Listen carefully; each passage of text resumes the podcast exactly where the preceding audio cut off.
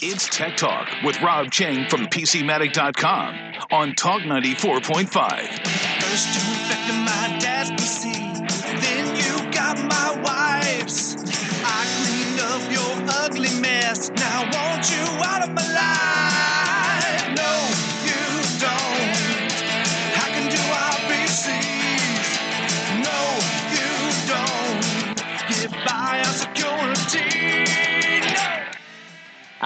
and joining us live is Rob Cheng of PC Matic. Good morning. Morning, Liz. How are you? I'm doing good. All right, excellent. So tell me, Rob, what I, I know we usually have you on at 9 a.m., and I appreciate you coming on earlier because you can't make 9 today. But um, tell me, I mean, is there anything um, pressing in the cybersecurity world that we need to know about?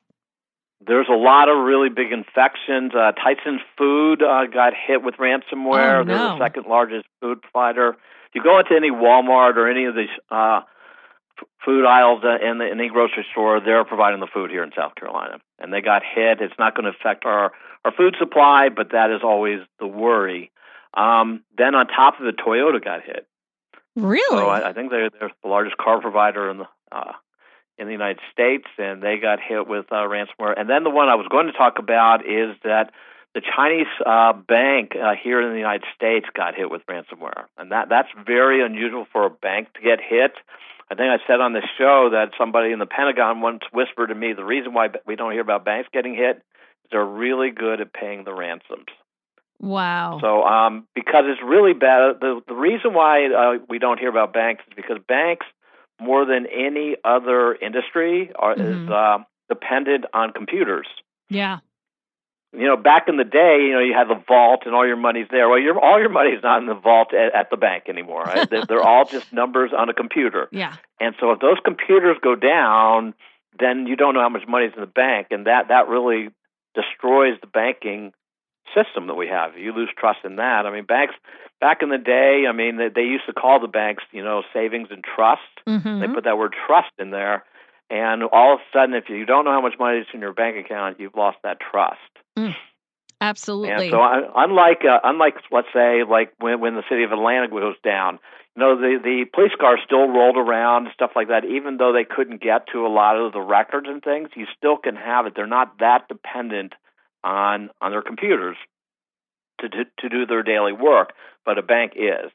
So that's why they pay the ransoms. And so it's really shocking to see that a bank got hit um, got hit just recently, and, and there are definitely ripple effects right now. There was a very large bank, and it it uh, transacts with the U.S. Treasury, and so that that's on hold. And there's a lot of other things like that. I'm not sure why in this instance they didn't pay the ransom because that's what the all the other banks are doing. You know, um, Rob, I, I am not fond at all, and that's putting it lightly, of the New York governor, Kathy Hochul.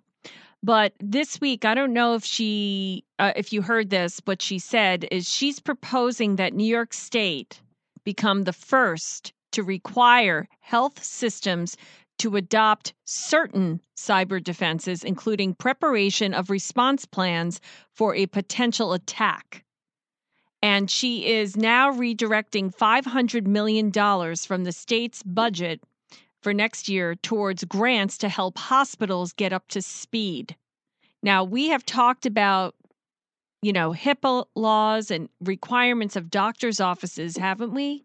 Um, there is Yep. a requirement in place. So I don't know what she's talking about. I mean, I never like it when government gets involved in stuff, but um, I mean, what is she she's talking about a response plan for a possible you know attack maybe she knows of something being threatened So I, I, I saw that. Um, th- this is an interesting conversation. So, and you just made a comment. I don't like when governments get involved, and and I I think that's the right instinct in this. I mean, the, when the government the government gets involved, they're going to analyze where the the attacks are coming from now Mhm. and how they're being attacked, and they're going to try to address those issues through regulation, through audits, you know, whatever they want to do to try to get it so that they will be protected against where the enemy was.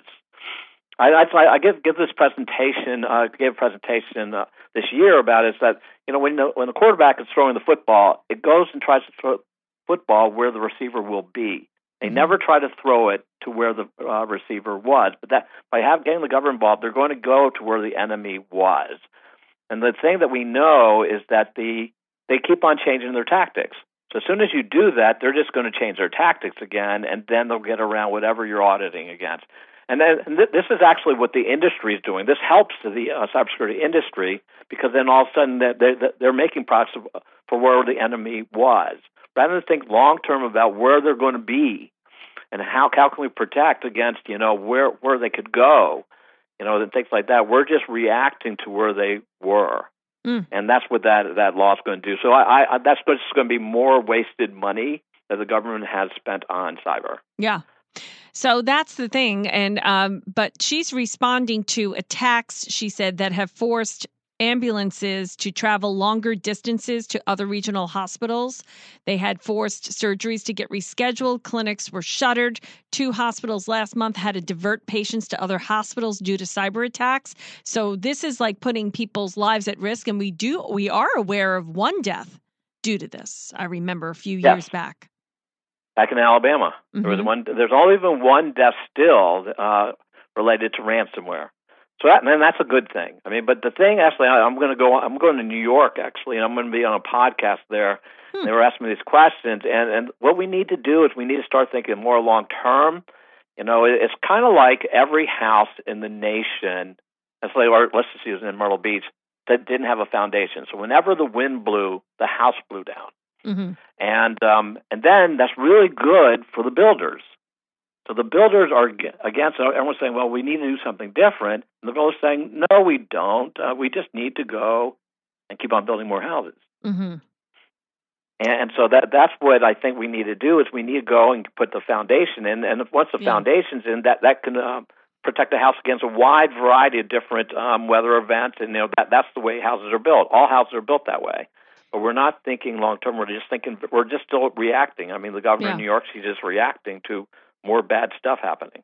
And uh, not thinking through how can we create a system that doesn't have any of these.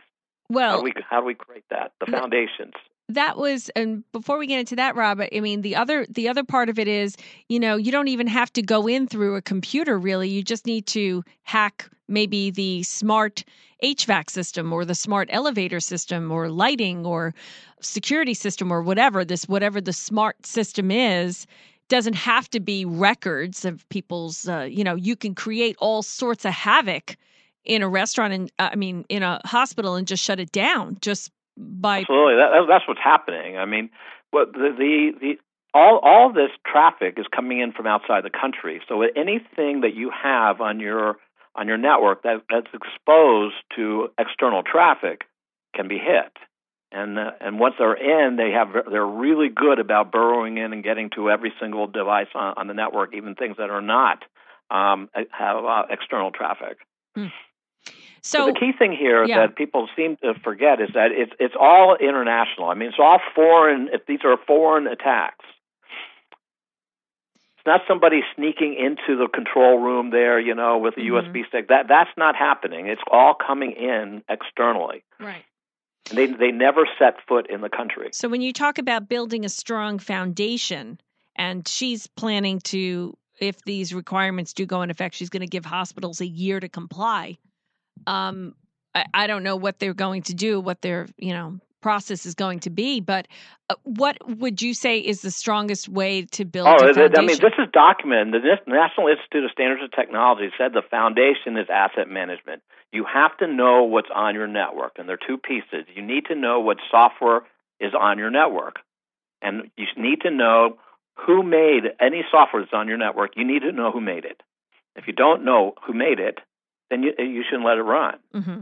I mean, and then you should also, just because you know how you made it, you still should have a reason it's on the network. And if it, you can do those two things, then it should be on your network.